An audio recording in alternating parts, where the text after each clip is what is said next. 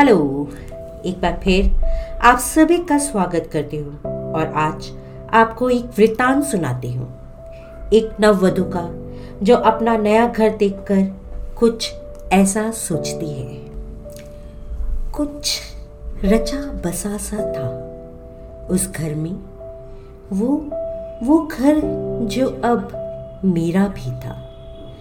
उस आँगन की तुलसी थी या हर श्रृंगार की भीनी सी महक, या थी वात्सल्य माँ की प्यारी चेहक। कुछ तो रचा बसा सा था।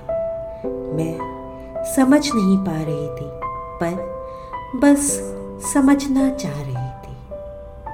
आँगन के केंद्र में विराजती तुलसी, हरित छवि मनोहर अलौकिक, पवित्र पावन दिव्य देव। नित्य कर्म में उपासित आराधित। सदैव रहता, चरणों में एक दीपक प्रज्वलित। निरंतरता का प्रतीक नन्ना सा दीप। पर मन के आँगन की तुलसी, हृदय के केंद्र में स्वतः स्थापित थी मात्र पिता की छवि निराली। सदगुणी, स्वर्गुणी, निर्मल, निश्चय, सर्वत्र पूज्य, मृदु, स्नेही मधुरवाणी मधुर मुस्कान, मधुरता ही जिनकी पहचान।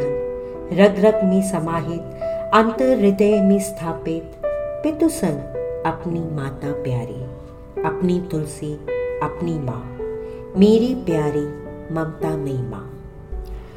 और इनके संगे हर श्रृंगार, महकता महकाता चहु और सुंदर आभा बिखेरता इठलाया पलखाया, सौरभ लुटाता, रचता जाता, बसता जाता, सबके उर को हर्षाता।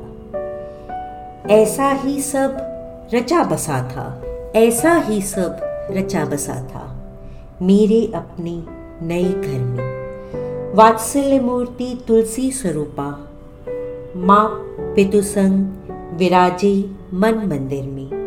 इतना ही तो समझ पाई हूँ। है यही रचा बसा मेरे घर में, मेरे अपने नए घर में।